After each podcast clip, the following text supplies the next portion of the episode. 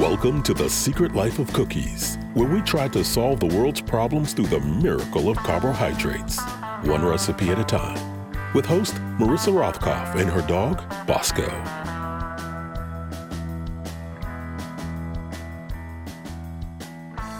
Hello, everybody, and welcome to The Secret Life of Cookies.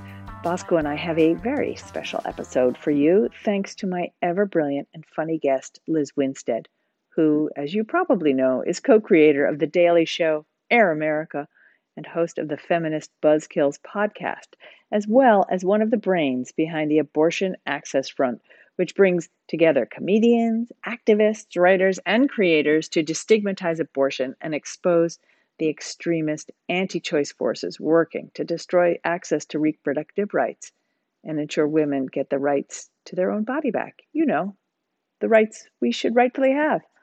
Anyway, Lizz shares what we can all actually do to make sure parents in Florida won't soon be putting bumper stickers on their car that say, My kid is on the honor roll and carried a baby to full term at Tampa High School. But before we get there, a bit of housekeeping. All the recipes for the podcast and the links can be found on my Substack newsletter at marissarothkopf.substack.com, along with a giant archive of recipes and stories of American kitchen history. You know, like the nitty gritty on the real Duncan Hines. He was a piece of work. That's all I'll say. You can support my work with a subscription for $5 a month, or if that's not possible yet for you, you can subscribe for free. Either way, I am grateful for your support. Now, enough of me. Here's Lizz. Hello, and welcome to the Secret Life of Cookies podcast. I have a very special guest today on an episode we're calling The Secret Life of Pasta um, and the Not So Secret Life of Abortion Activism. We have um, Lizz Winstead, co creator of The Daily Show and a creative writer, political satirist, um, host now of the Feminist Buzzkills pod, and uh, co founder of the Abortion Action Front. Access Front. and everybody at home, I'm crossing out action on my, because um, I was just taken by the fact that it goes A as F. That's the way I think of it in my head. Um, anyway, thanks for coming on and talking about the Abortion Access Front because we need access to abortion. Um, just to get into the mood of the Secret Life of Cookies and Pasta podcast, I just wanted to talk to you about. Um, usually we could make cookies, and you said, "I don't want to make cookies. I want a pasta dish." But you had a reason for the pasta dish. What was it? Yes. So, so much of why Abortion Access Front is successful and how actually we started was me just gathering friends, I activists, creative types at my home uh, on a Sunday night, and we would talk about the news that we saw, and we wanted to figure out ways that we could use our platforms to raise awareness around this assault on abortion access.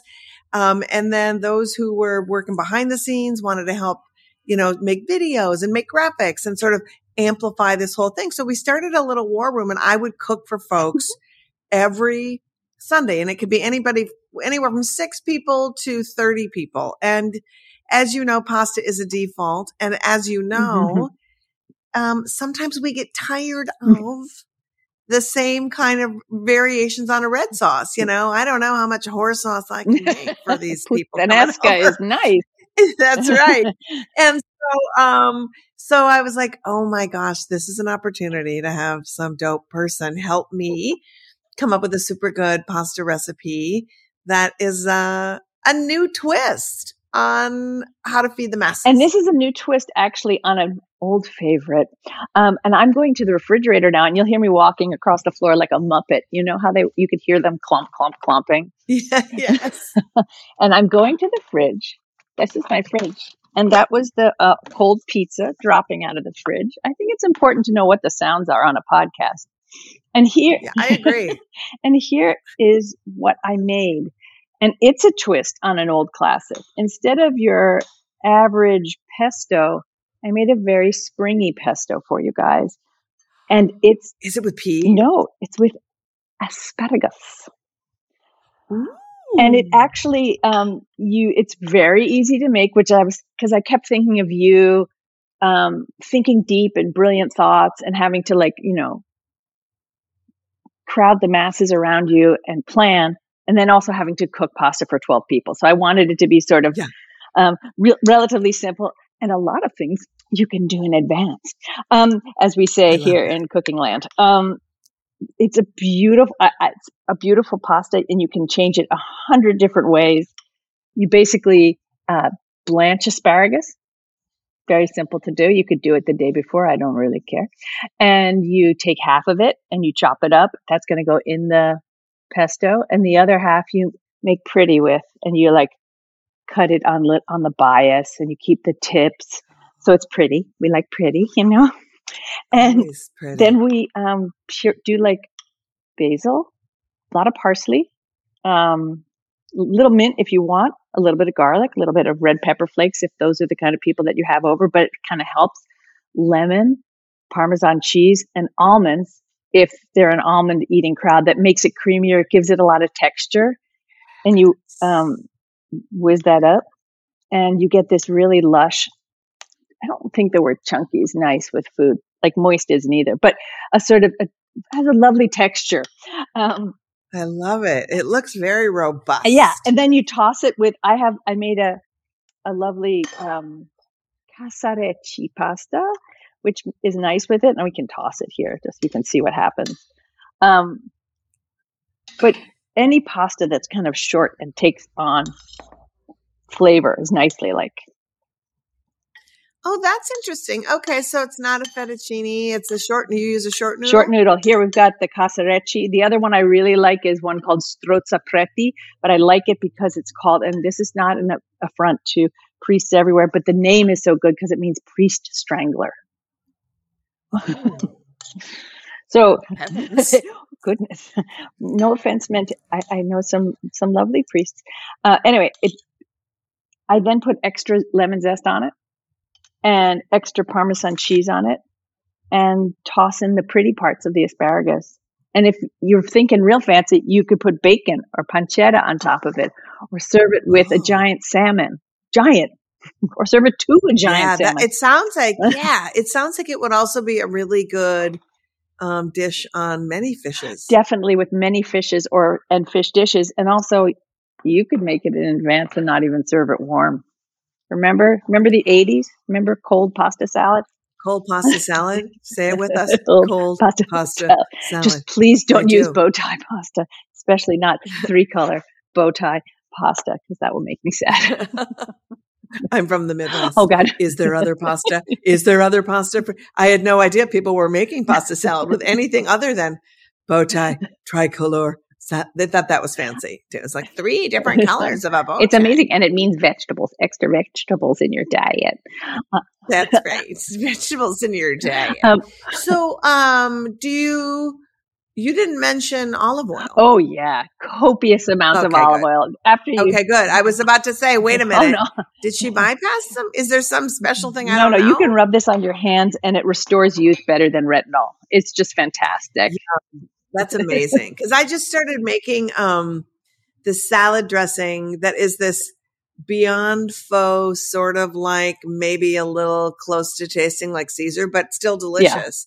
Where you don't use olive oil, but I use um, Meyer lemon hummus and Dijon, and then just a crap ton of white wine vinegar, garlic, some Parmesan, and I just mix it all together, and it's delicious. Like that, you just eat it, scooping it off. Like, your, yeah, and- like at that. Yeah, just shove it all over your lettuce, just like bathe in it, have at it. But it was um somebody I heard literally heard someone on the subway saying that they were doing this, and so then I was like, I was ha- I half listened to their conversation, and then I went home and I was like, I think this is what they said, and I did it, and I I like swear by it. I just hope they're Yeah. listening to this podcast and they're like, "Oh my Yeah. god, that was me on the A train." Um, it's like misconnections, except we, I don't want to hook up with Yeah. you. I just wanted to hook up with your with sort of faux, kind of like Caesar salad dressing. Okay, I hope you will send that to me because I really want it. And we should hook up I will. Emily Nunn, who has the Department of Salad podcast Substack, and go to town with that. She'll have fun with it. yes. Um, so once you've got them all sitting down, with this pasta and talking. Um, let's pretend we're doing that now and you're here at my lovely table, me and the dog is probably dribbling on your foot, like, give me some. Um, this has been a week or two or three. Um, and the first thing I think I'd like to talk about is what I call Mephistopheles, and I think you call Miffy, and normal people call it mifepristone. Um, yeah, there's mifepristone, there's misoprostol, there's Mephistopheles, there's you know, Mephistoris. I don't know what that is, but maybe I know. But I, I think they were a Greek goddess, like a sub sub goddess, Mephistoris. Yeah, yeah. Um, do you uh, have any thoughts about what happened with the Supreme Court? Did you breathe last week? You know, it's interesting because I'm sure your listeners have been following this saga, and the the the last thing we know is that the uh, the Department of Justice and the uh, I have no business filing a lawsuit. Lawsuit, other people. Yeah. Um, no, not Kacsmaryk. The people who brought oh. the case to Kacsmaryk. Um, yes. they, you know, they were sent to the Supreme Court and, uh, through, through, and the Supreme Court said, well, you know, you have to, uh, go back to the Fifth Circuit Court of Appeals and have a full hearing mm-hmm. on the, whether or not A, you have standing to bring this case even up, which means can you show actual harm that would happen to you um, by having this mifepristone mm-hmm. um, be sent by mail? And um, and then the Department of Justice was like, we have 23 years of approval here, 5 million people who have used it safely, 28, 28 cases of harm adjacent to this pill. They can't even exactly tie it, but they think they can. Yeah. Um, and all of the hun- they did over a hundred studies. So it is really just some, a bunch of crackpots who decided they wanted to circumvent, um, really putting your own healthcare into, into your hands and being a patient who is taking control of your healthcare because, um, you know, if we're, mm. if we're starting on third base and you're like, wait a minute, what are we talking about? Can you back it up a hair? Um, about four months ago, uh, a group of anti-abortion, um, people in the medical community, uh, formed an alliance and decided they wanted to file a lawsuit to take one of the pills involved in medication abortion off the market called mifepristone. We'll call it Miffy because that's what the kids are called. Um, they purposely chose a judge in Texas who has uh, worked at the largest religious law firm that specializes only in cases of religious liberty. So the law firm he worked at before he was a judge was the law firm that defended. Remember that coach that wanted to pray in the 50 yard line and yep. they defended mm-hmm. him. Uh, one of the bakers who didn't want to have a lesbian wedding um, also Biden's um, vaccine mandate. So uh, under it's all under the guise of religious liberty. So he worked for that firm, and then uh, former President Donald Trump uh, put him on the federal bench. And how he got approved is a mystery because they brought up a lot of stuff, and uh, some pe- they just voted for him anyway, right. right? So he has papers written that says he's against all of this stuff. He hid his name. Mm off of papers when he was in his confirmation hearing. We're also now learning that, um, you know, like the uh, Supreme Court justices Gorsuch and Clarence mm. Thomas, mm. he has hidden a whole bunch of financial dealings and doings and hoo ha's. Mm-hmm. Um, but they went before him because they knew that they he would he would cross every boundary to say, um, yes, I think that we should take mifepristone off the market. He has no jurisdiction to do so. He has no standing to do so as a mm-hmm. judge. Mm-hmm. There's a process with which pills that um, are requested to be taken off of the approved list for the FDA, you have to go through Congress. The, the pill manufacturer has to have the opportunity to make its mm-hmm. case. Mm-hmm. There, there's a whole procedure, right? But this judge just says, oh, yeah, it's done. And the good news is the Department of Justice was like, that is not how this works. Um, but they also knew that the next step would be to go to this Fifth Circuit. And the Fifth Circuit Court of Appeals uh, is even more conservative than the Supreme Court. It's the most conservative lower court in the nation. And so they got a hearing with a three judge mm-hmm. panel. Mm-hmm. And two of the three judges said, well, we feel like he's kind of crazy. But what we are going to do is, they didn't quite say No, no. What we are going to do is um, take any expansion of medication abortion that has happened since 2000 and say that that is not okay. So basically what that means is through the course of mifepristone being on the market since 2000, because it's been proven effective and safe, they've been able to expand its usage. When it came on the market in 2000, you could only take the pill up till seven weeks of pregnancy. You had to have it dispensed to you by mm-hmm. a physician in person. And then it's part of the two part regimen. Then you would go home and then you would take the other part, the other pills at home. And then you would basically shed your uterine lining and you, and, and all the contents of your uterus. And that's the abortion. Mm-hmm. And so in, and so since 2016, there was more studies done. They said, well, you know what? In Europe, they have been using this pill later into pregnancy. So we're going to say we're expanding it to 10 weeks. And we also think that it's so safe that you should be able to get it at a pharmacy or get it by mail and not have to go to a doctor to hand you a pill. Hmm. So the Fifth Circuit said, nah, we want to roll it back to those draconian ways. And, you know, if you have a uterus or don't, um, you basically understand if you've ever been pregnant that, you know, you miss your period, you're wondering what's going on. You don't really know you're pregnant, uh, for six to eight weeks, Mm-mm. which is, you know, and it's in that eight week nine week sweet spot that most abortions happen, right? And so to be able to take away this incredible gift to people who early in pregnancy, they can um, decide what they want to do. They can do it at home. And the safety and efficacy of this pill, just so you know, it's safer than Tylenol. Right. and safer than Viagra. And by the way, the from patent to shelves on Viagra was two years. from from yeah, That's and this was a very fast, very fast. And this pill was originated in France and and was approved in the French in the European market in 1988. So there was 12 years of usage before it was even allowed um, to be considered in the United States. And so there's just been tons and tons and tons of mm-hmm. research. Mm-hmm. So now uh, it's gone, as we said earlier, it's gone to this, this three panel judge. And then people were like, no, that's uncool. We're going to petition the Supreme Court and see what they have to hmm. say. Mm. And what the Supreme Court said was, um, you're going to have to make your cases to a full hearing by the Fifth Circuit. And the Fifth Circuit will either rule that the case has merit or the case or, or the abortion pill will stay as is. Either way, both sides have vowed they're going to take it back to the Supreme Court.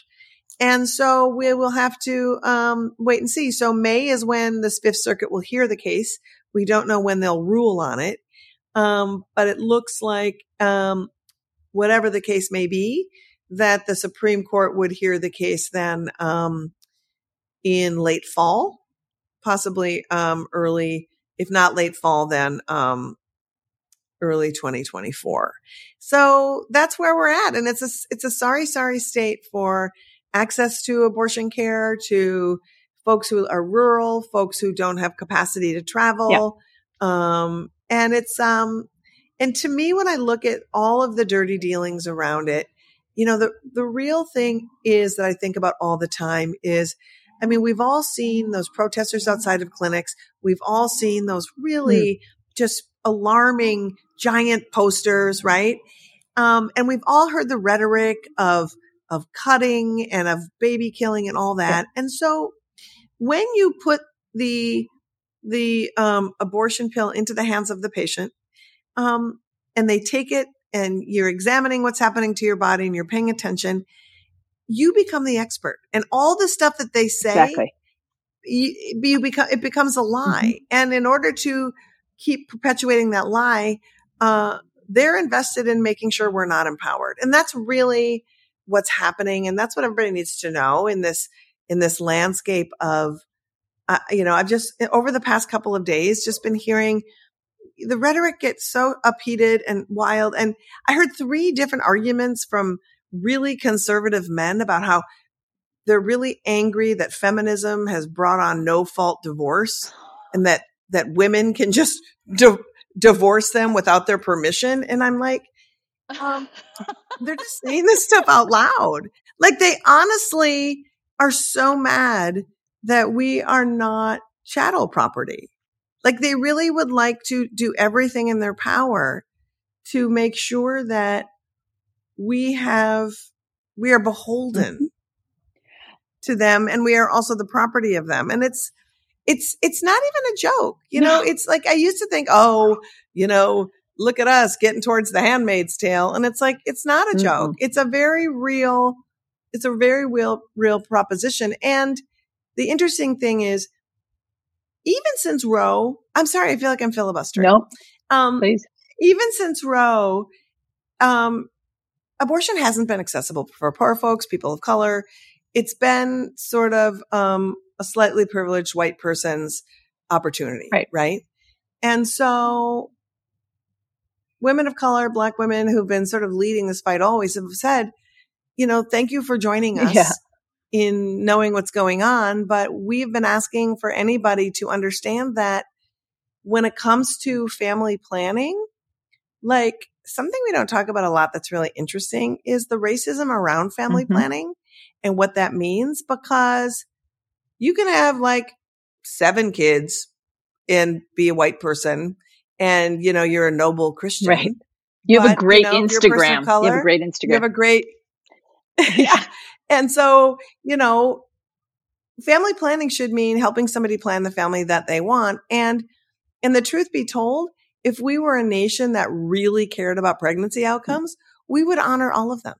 You know, if there was a 16 year old whose belief system said, I would like to raise this, this kid, I'm pregnant. Can I, can society help me? Can our government, can we say we want to support you and, and, and help you achieve a healthy family? And and conversely, if there's a 35 year old who has two kids and can't afford another person and would like to have an abortion, we should be honoring that too, right? But we don't. Mm-mm. We don't honor outcomes of any kind. We only honor um, this this amorphous um, pregnancy, and we and and it, and it can't be said enough that when you impose rights onto a pregnancy, you are taking rights away from that person, that woman who is pregnant. And so every time there's an abortion ban or a law, you are losing your rights as a human being. They are taking something from you Absolutely. and replacing it with government control. Uh, there are a lot of um, directions to go in with that. I just want to say briefly the part about this. I have eaten the whole pasta by now. just being so nervous. Like if we were literally eating, I would have been talking and then eating without comprehension, just like twirling and shoving, stabbing and shoving. And then it's like, oh my God, I forgot to give anyone else any pasta because I just ate it all. I think there's bread. exactly. There's a little bit of the Parmesan cheese left if anybody would like it. Yeah, here you go. I'm so sorry. Would you like some hummus from my really weak sauce um, Caesar salad? Um, yeah, I think carbs at these Sunday dinners are they're spot on. Sort of, uh, honey. If you don't have carbs, you are not getting a crowd to, to help with abortion activism for or and it's sugar e- it's and either wine. that or just stimming. But I think like we need the carbs to sort of self soothe. Um, we, um, I, I, I have a just have to say that every time uh, somebody tries to pass a law that takes me away from my own body and uh, disenfranchises women of color even further, right? No 16, 16 year old, you have to have that baby. But the minute you come to me, Mr. Legislator in a necktie and ask me for a little help, I'm going to call you a welfare queen. You know? Yeah. Or, or worse, or worse a whore. Or, or a whore. You know, and as we saw, you know, with the case that we saw last summer, and, you know, I'm somebody who, um, I don't like to latch onto, um, the, um, on their face tragedy cases a lot because I feel like when we do that, we sort of set up good abortions and bad abortions, right? But when you have a 10 year old mm who was pregnant last summer and who reported it and had to go to Indiana for her abortion. And you have a people said she's lying. lying. It's not true. But that was a mainstream media story. As someone who follows the media, I teach journalism and I was like, look what we got here. Is that a real story? We have to check our sources sort of thing. Yeah. And, and, and the first thing was lying from the, con- from the conservative media. Then it was, and then you heard legislators saying, you know, 10 year olds have the same, you know, reproductive organs as other people. And, and, and it's just like 10 year olds don't, are not built for childbirth. And also what would, what are you even saying about this 10 year old and trying to like bring charges up to the doctor that provided the care mm-hmm. for her. Um, and it's, it's, it's, uh, the lack of compassion is utterly appalling in this, in this hellscape that we're living in. I, I so worry about trying to con- trying to beg for humanity for myself, for my, you know, siblings, for the people on the earth. Yeah. And to have it fall on deaf ears just is bizarre. This week they had the judge in Florida who said a 15 year old girl couldn't get an abortion. He was like, first of all, she's 15. She has to go into a, have a, like a trial, you know, or has to go into a court, right?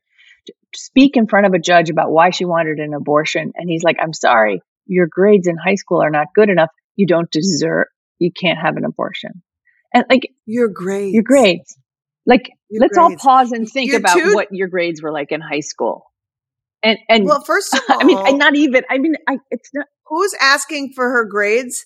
in the in her in her having to go before a judge and by the way for your listeners who don't know there are many states that have this judicial bypass and um and this judge for if you if you want to say that somebody isn't competent to make a decision to terminate a pregnancy then you are saying that they are competent enough to parent yeah. like what is your judgment and also that judge after that so that case came back in the news this week for a reason so that happened about three months mm-hmm. ago and there was an election and the people voted him out. And the reason that story came back into the news is because hmm. Ron DeSantis, he's on the short list for the Florida Supreme right. Court.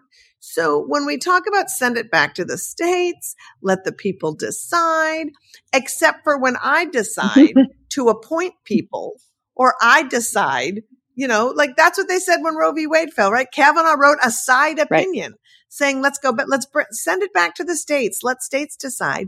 And the first thing that happens is a federal judge. They bring it to a federal judge and bring it to the Supreme Court. And it's like, what happened to our rights as people? And Kansas, same yeah. thing. We all heard about the big Kansas referendum that happened, overwhelming support to keep abortion because in the Constitution is a constitutional right. And so the governor vetoed three bills that um, wanted to put massive abortion bans in mm-hmm. place and they overrode the governor. So the people decide we want abortion in our state. The, they keep voting, but they keep voting for people who are voting against that. And so then when the governor's like, Hey, I'm just, you guys all voted for this, this thing. Right. Y'all came out massive numbers. I'm vetoing this. And they're like, we don't care what the people think. We care what we mm-hmm. think. Mm-hmm. And that is over and over again. When you see Ohio is joining a handful of states that are now, they saw that ballot initiative work. They saw the people actually having the power and stating what they thought. So Ohio and a couple of other states are now saying, trying to put um, into play that you have to have a 60% threshold for a ballot initiative. So it's not it's not the majority. Mm-mm. It's trying to now put it into filibuster territory. Um, and that's where we're at, just constantly scraping uh, and thinking. And I just keep thinking, you know, I lived part of the time in Minnesota and part of the time in New York. And we had a brutal winter. Our roads have deep ass potholes. Oh. I cannot even explain to you. It is like terrible. You lose a car in them. Yeah. And yeah. and so it's like they're in Minnesota they're uh, fixing the roads and enshrining abortion. And in other states where it's like, your power grid's a mess. and yet here you are spending all your time. People who have proximity to my uterus don't care as much as strangers. It's kind It's of insane. Abs- well said. Do you, if about proximity to uterus and to my uterus? Um, not, not to mention, I, I'm getting a feeling that maybe work with me here that money shouldn't be as involved in politics as it should as it is. oh, Have you th- considered that? Have you pondered? Be- Hi, I'm just- I'm going to put that cap on for a minute and be like, "Mm, yes, yes, agree. agree. Um, money shouldn't be in politics. I mean, we are not represented. Like this whole, you know, I hate to, you know, everybody knows, but like gerrymandering is really the problem with all of this. People are just not represented. And it's, and also we don't, we don't, um, we don't demand action. You know, it's, it's so incredible to watch the women of Iran and the people of Iran take to the Absolutely. streets at the risk of death Mhm. and and life imprisonment um, for their humanity. And here we sit in America with this constant barrage of of of erosion of everything that is about Mhm. us, and we are not in the streets. We are not in the streets, and I. It's like, folks, we we get the government that we asked for and that we if we don't demand for better then we get what we allowed to be Right. I mean, in North Carolina today, yesterday, just passed m- more constraints on voting for people, um, more checks, more everything, just to keep people literally down on the farm and not being able to vote. Yeah. well and every time and again you know i just i am not anyone who is new at saying any of this stuff but you know it's if you can't sell your ideas then you have to just disrupt the way that people hear them and disrupt the way that um, they get through regardless it's like oh you don't like my bad idea well i'm going to just shove it in here this way i'm going to cheat and do it this way and it's like wow Mhm. you know you could just abandon that idea Nope. and get a good one but Nope. nope, Because to them, it's Nope. a great idea because it lines their pockets with uh, cash. I mean, it lines their pockets with cash and also keeps their mediocrity uh, in power yeah, those those You know, guys I in the back of my high school class. Did you have them? You know, like the dudes, Yeah. and they were like cheating off your paper, probably, and they went off to do sort of like meaty, like nice jobs somewhere. Some of them became politicians, right? They rose to that le- Mhm. like level of mediocrity with like a shining light on them, and it's just I can't help but see all those guys in my high school who knew nothing becoming these politicians. But I have a lot to work through. My high school experience was not so good. I mean, I think it's true. And you think about those people who were, you know, you see some of these lantern jawed Mm. high school football players who are, you know, singing the praises of one particular religion. And that's the other thing too. It's like, you know, these abortion bans, and thank God there's people in Kentucky and Indiana and in North Carolina who are Jewish, who are Unitarians, who are Muslim, who have said, my religious freedom is being violated by these bans. And I'll be curious to see how those how those lawsuits play out because it's real. Those are Who what are we defending? yeah. That's actually one of the things I've sort of like been a little bit hopeful about. Not like I like to have too much hope about any of this stuff, but I those law those um, lawsuits I think will be very interesting seeing those played out Yeah. once they finally get there. But um, so I've spent a lot of time um, gnashing my teeth and renting at my clothing and just being vaguely nauseated, you know, uh, uh, about what's going on with uh, women's rights uh, and abortion rights, right? Um, but there gets to be a point where I have to, I, I have to do something, and I think that's where the abortion um, access front comes in. I just wanted to make sure I was getting all the words right. Really, You're doing great, abortion. slowly. Yes. Um, yeah. so, um, what what what can I do besides just sit here and kind of feel vaguely nauseated all the time and scream and march? Yeah. So we started this amazing program called Operation Save Abortion, mm-hmm. and we when you know we had we had known through all of our activism that whenever there would be a major story that happened, like you know things would happen in Georgia, things would happen mm-hmm. in Mississippi, you know these touchstone uh, moments and everybody would be like, Oh my God, I can't believe it's happening. And after a while, when we would try our desperate best to get on national TV, because the media did not report with any consistency on abortion until the fall of Roe. They just didn't. They were derelict. Right. And so, um, so people didn't know, right? So they would sort of take to the streets and they would march. And then you were like, now what? And nobody could give them those answers. So we were like, well, we have traveled the country doing shows and workshops, and we know everybody mm-hmm. who's out there doing the work. So what we did was we started a program called Operation Save Abortion. And if you go to operationsaveabortion.com, you'll see it. It's a five part series. You can either listen to it like a podcast or you can watch it.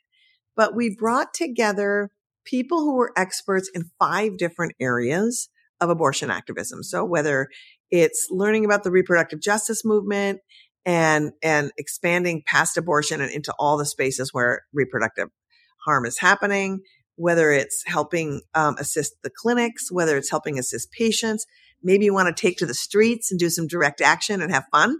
Or maybe you want to shake up the legislative process and start telling politicians what you want to do um, you can watch each of these. And we have um, a workbook and exercises that go with each of these 45 minute programs.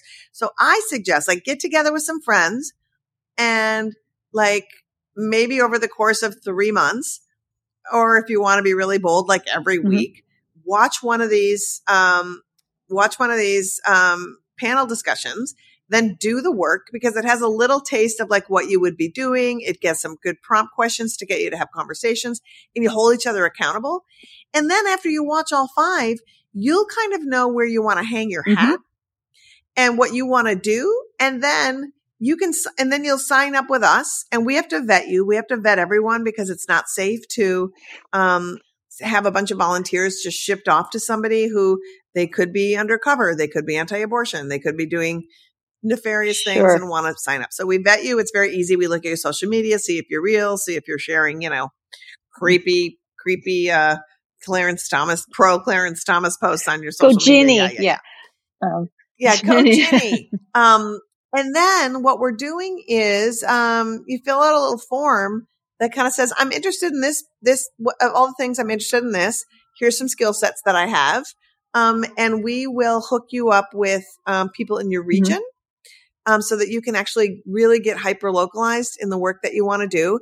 And then you're also then on the mailing list for like big fun national events. And also we're trying to really start creating and bringing back sort of that act up feel. You know, the act up movement was very much in your face. They did some really, they didn't just march. There was also these performative pieces to it, you know, so, uh, like one of the things that we did on the anniversary of Roe v. Wade was, um, it was an action called "Send in the Gowns," and people went, people got gathered with their friends. We wrote them a script and we walked them through how to do it, and they went into the offices of the legislators who'd written the laws in their states, and they had hospital gowns on, and they were there for their exam, and they were like, "I'm here for my exam."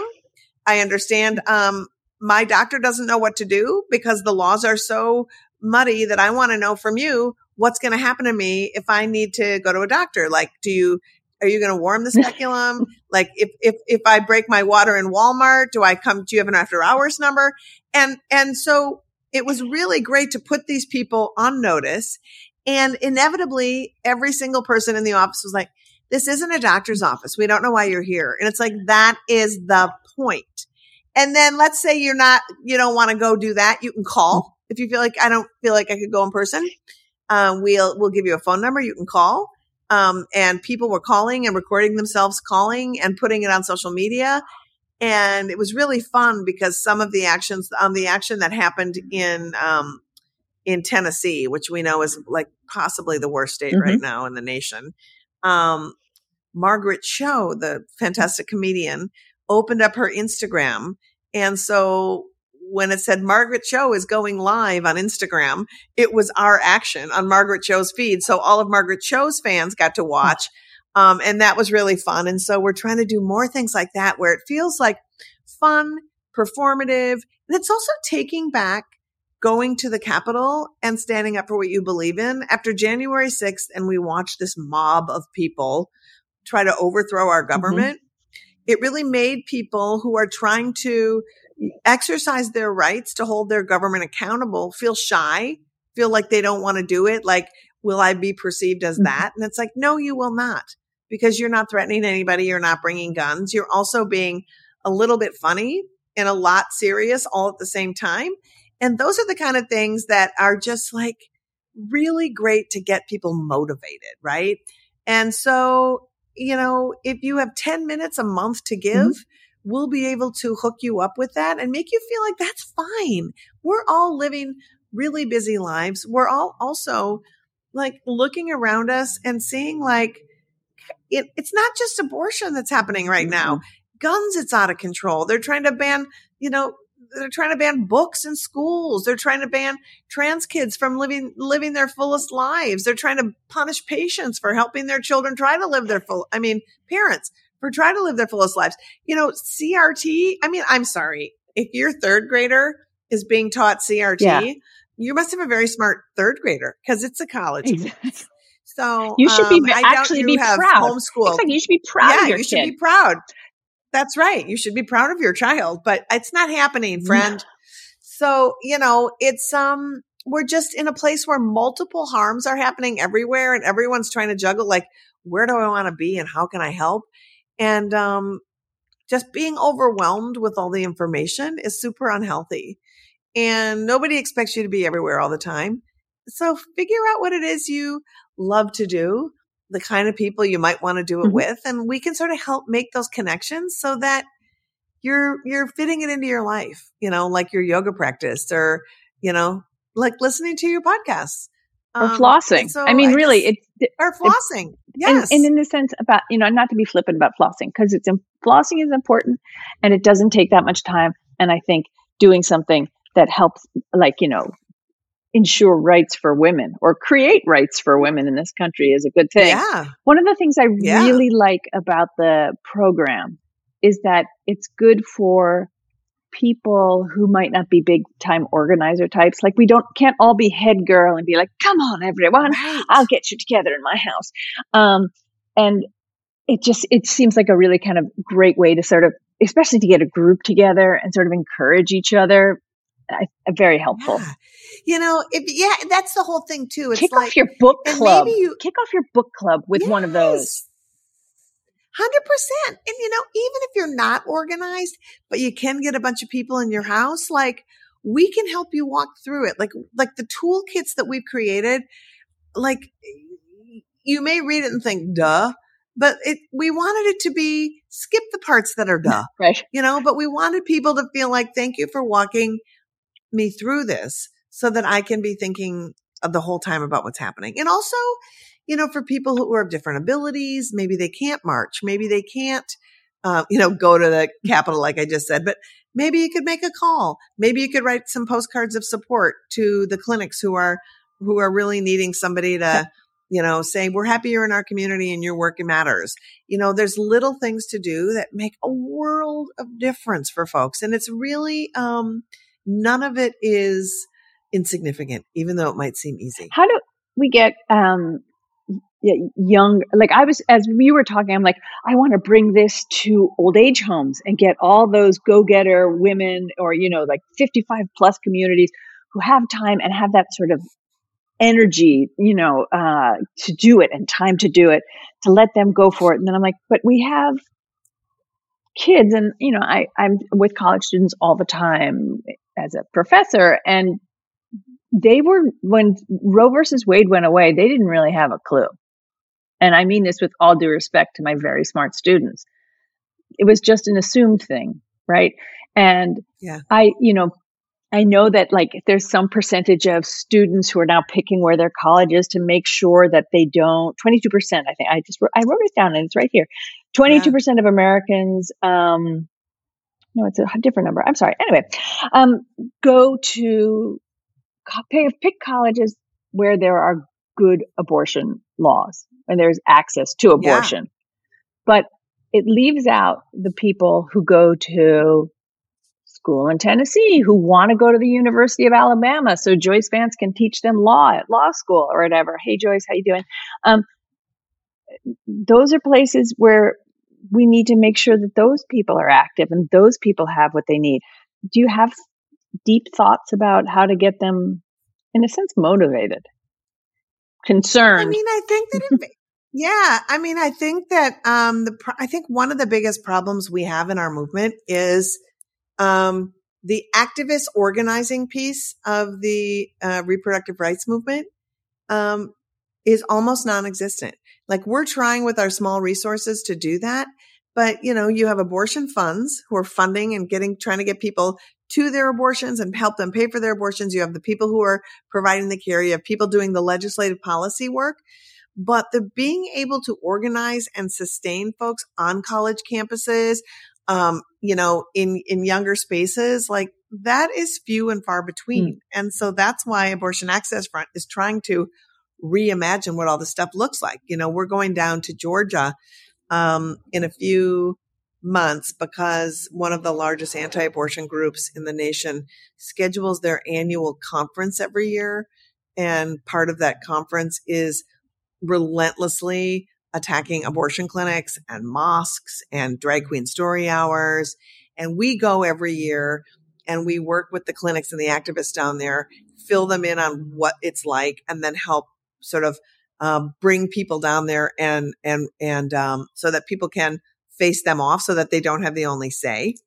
And you know, one of the things we're talking about doing is like a massive dance party with like literature and information um, near where they are. So we're louder and we have like fun stuff and people can come hear their bullshit, but then also go to table to table and um, get information about how they can participate in lobbying, doing things, you know, really this. taking on the rhetoric, you know, and those are the kind of things that are great. In New York, there's an incredible organization called New York City for Abortion Rights. And one of the things they do is on the first Saturday of every month. I think it's the first Saturday, but I'm not sure. Um, but it's New York City for abortion rights. Um, there is a mass for the unborn at a church that is about six blocks away from the Planned Parenthood down in the village. And when, and then they march down to the Planned Parenthood and then harass mm. the patients. So New York City for Abortion Rights has organized uh, where we stand outside of their church and when they start their march, we dance with loud music in front of them.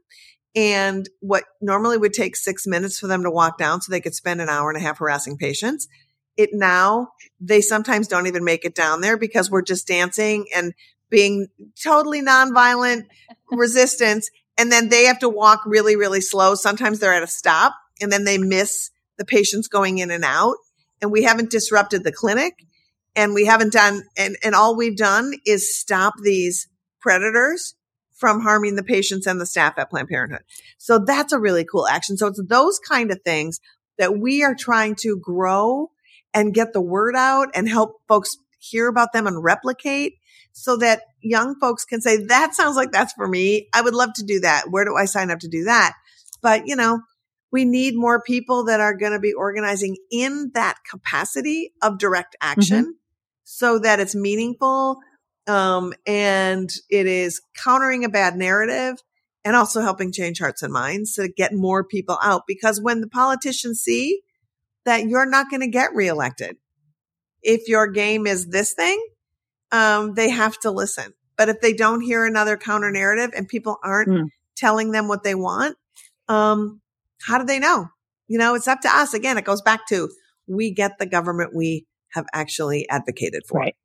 I, I think that sounds wonderful. I also love the idea of not, in a sense, being out there nose to nose screaming at one of these people because you're never ever going to get anywhere with that. Right. Uh, Right. So instead, just be out there with a different message. Mm-hmm. And when they try to scream at you, you're like, oh my God, you are such a bore. that blah, blah, blah, blah. With that, I've heard it a million times with the blah, blah. We're just going to crank up Lizzo and have a good time getting down the streets. You know? I love it. I really do. It it yep. brings me yep. a, you know that's the positive feeling we're looking for. Um, yeah. One of the things I want to talk about before we I have to let you go and, and do good things, continue doing good things, is um, the, talk of, about um, manual uterine aspiration, which is not a sentence I speak a lot. Um, oh, hello, it's Friday afternoon. Shall we discuss manual uterine aspiration? yes. Uh, yes. So it is, and it is in early abortion, manual evacuation. It just involves, um, like an aspiration device, um, that basically empties out your uterus. People, midwives and, and all kinds of people have been using this um, device forever if you have heavy periods, mm-hmm. um, for cramping, and it's been used in early abortion as well. And there are physicians now back out on the market saying, Hey, we want to start training people. Mm-hmm. When a lot of med schools, folks don't know this, a lot of med schools don't train. Like there are very, the amount of schools, med students now are saying, if you're an OB-GYN student, 70% of them said they have gotten little or insufficient abortion training. 90% of med students who are going into general medicine have said they've gotten little or insufficient abortion training. And so really interesting organizations are cropping up where doctors are teaching med students on how to perform abortions. And this is one of the ways. And one of the ways they train folks, and you're not even going to believe it, but it's true, is on a papaya because the papaya is the size of, uh, and the inner of a papaya is kind of the same, um, as, as the inside of your uterus and your uterine lining and stuff. And so I have done many, um, of this, uh, manual uh, aspiration evacuation with the, um, with the papaya where you, you use, um, these small implements that very gently put them in so that you expand um, the cervix. And then you go in and you just pull it out and you see all the seeds. And that's what it's like because what people I don't think understand there's no cutting in abortion. No. No matter what there's it's literally it is removing the uterine lining and the contents of your uterus um, through aspiration or through pills. Mm-hmm. That is what happens. And so the the stigma, just like we the, do every month, like our body does like for we us, do every month. Right. That's exactly correct. And so it's um, and so when you're pregnant, you know that early pregnancy, it adheres to the wall of your uterus, so it has to detach, and then you have to expel it. And so it's it's really that simple. And people like to make it all kinds of other things that it isn't. And so, um, yeah, and if you're like, oh my God, how do I keep up on all this stuff? I highly recommend listen to our podcast. We drop every Friday. It's called Feminist Buzzkills. And we started it about 18 months ago because nobody covers the weekly news on what's happening in reproductive health. And we have the best experts, physicians from around the country and the people doing the research and the lawyers who are doing the cases and the activists and it's and we have a comic con every week because it's and so we're fun mm-hmm. and you get like a download of the week's news and then you get some you, you also get some actions to take mm-hmm. um, every week we have a really cool action where you can go and within the abortion uh, operation save abortion webpage we have an activist calendar that everybody can access whether or not you go through the program we have an activist calendar that you can pull down see where you live, see if there's actions. If not, there's national actions. But that means like webinars on what self-managed abortion actually means. Maybe you want to think about becoming an abortion doula. Maybe that's like holding someone's hand when they're going through the procedure. You know, maybe you want to help expose these fake clinics. Like we have a million different ways that you can jump in with yourself or with your friends and hit that calendar up too. So we try to be in uh, like sort of, you know, one stop shop for all the stuff you need and then driving folks, driving them figuratively, not literally, driving you to places that um, also need the help, right? So I live in New Mexico. Where can I be helpful there? Right. Oh, here's these cool activist groups over here. Wherever you are, it's not just like we have all the answers, but what we do have is, um, we know where, where you, where the places are that need help and who's doing the work. And so if you come to us as a clearinghouse, we make sure you're cool and then we can send you off on your activist journey where you live. It's so, um, it's such a terrific podcast. You know, usually at the end of this podcast, I'm like, I want you to stay on forever. I mean, just come back week after week after week and keep everybody up. And I do. I really would. And I hope you will come back. But um, of course, for everybody else out there to be able to go to the Feminist Buzzkill podcast, which I listen to on my dog walks, um, and it, I, it, I, do have this very vivid memory of listening to it while um, listening to you guys discuss manual uterine um, aspiration in yes. the dog park, just thinking nobody knows what I'm talking, listening to right now. Nobody has an idea. um, also, sort of imagining, you know, you open like a shop's called Papaya Queen. Anyway, uh, it is the feminist um, buzzkill podcast is so useful for it, and it isn't. It's not a drag. You know what I'm saying? Like we have to keep up to date with this stuff, and it's such a, it's like being with the smartest friends you know. I love this podcast. So thank you. Yeah, it's fun. I, no, thank you for that. And, uh, and we feel that way too. It's been what's saving us as well to be able to give folks information, give them something to do with that information and also just be your inner voice with a lot of F bombs. And like sometimes like we are in, you know, we're in times where swearing should be used as liberally as olive oil in the dish you have made today. Oh, beautiful. A beautiful wrap up to all of this. Um, could you, and let me tell you, folks, I've used olive oil liberally today. It is delicious. Um, I, I'm not even eating some of it, but it is almost dinner time. I'm sorry, I could I could bring you some. Um, I hope you'll make it for your group. Um, I will. I'm gonna. You're gonna send me the recipe I, and post it in your show. I will indeed, and um, I post it on my Excellent. Substack every. Uh, I'll post Excellent. it tomorrow.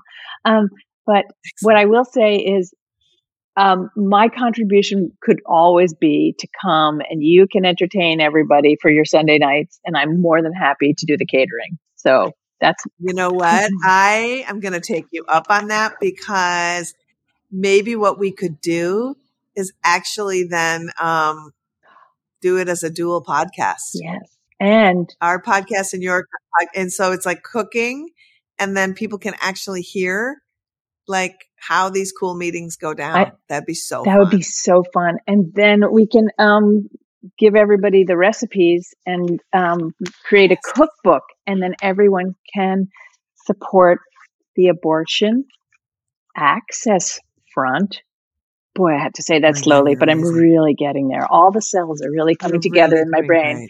Um, big brain. There's a lot to remember. Mifepristone, feminist buzzkills, abortion access front, how much olive oil to use, what kind of hummus, what is going on. There's a lot so, going on. so much going on. Um, so much going on. um, but I think that would be terrific. I, I, I give you, I'm, I'm there to do it. Um, but thank you very, very, very much for being here. Can you remind people just with one quick glance um, what uh, the first podcast, the first website they should go to? First website you should go to is operationsaveabortion.com. Mm-hmm. And then go to our website uh, for Abortion Access Front, which is aafront.org. And um, subscribe to the podcast wherever you do your potting. Those are the three things. Terrific. Thank you so much for being here. I'll make sure you get the recipe. Thank you so much, Marissa. I can't wait. Thank you so much for tuning in.